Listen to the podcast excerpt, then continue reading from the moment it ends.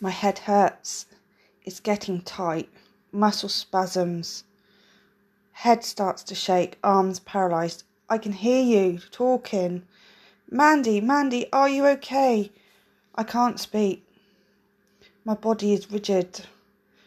Head is shaking, getting more intense. I'm starting to feel sick. I can't control my body. Frustration kicks in. I still can't talk. I try to mumble, help, but nothing comes out. Tears rolling down my face. I can't stop these uncontrollable movements. I bang my head on the floor and then stop. Silence. Nothing. I have no idea what's happening. My whole body is limp. I start to feel my bodily fluids coming away. I can't explain as the words won't leave my mouth. I hear you talking, trying to calm me down, lifting my head and reassuring me.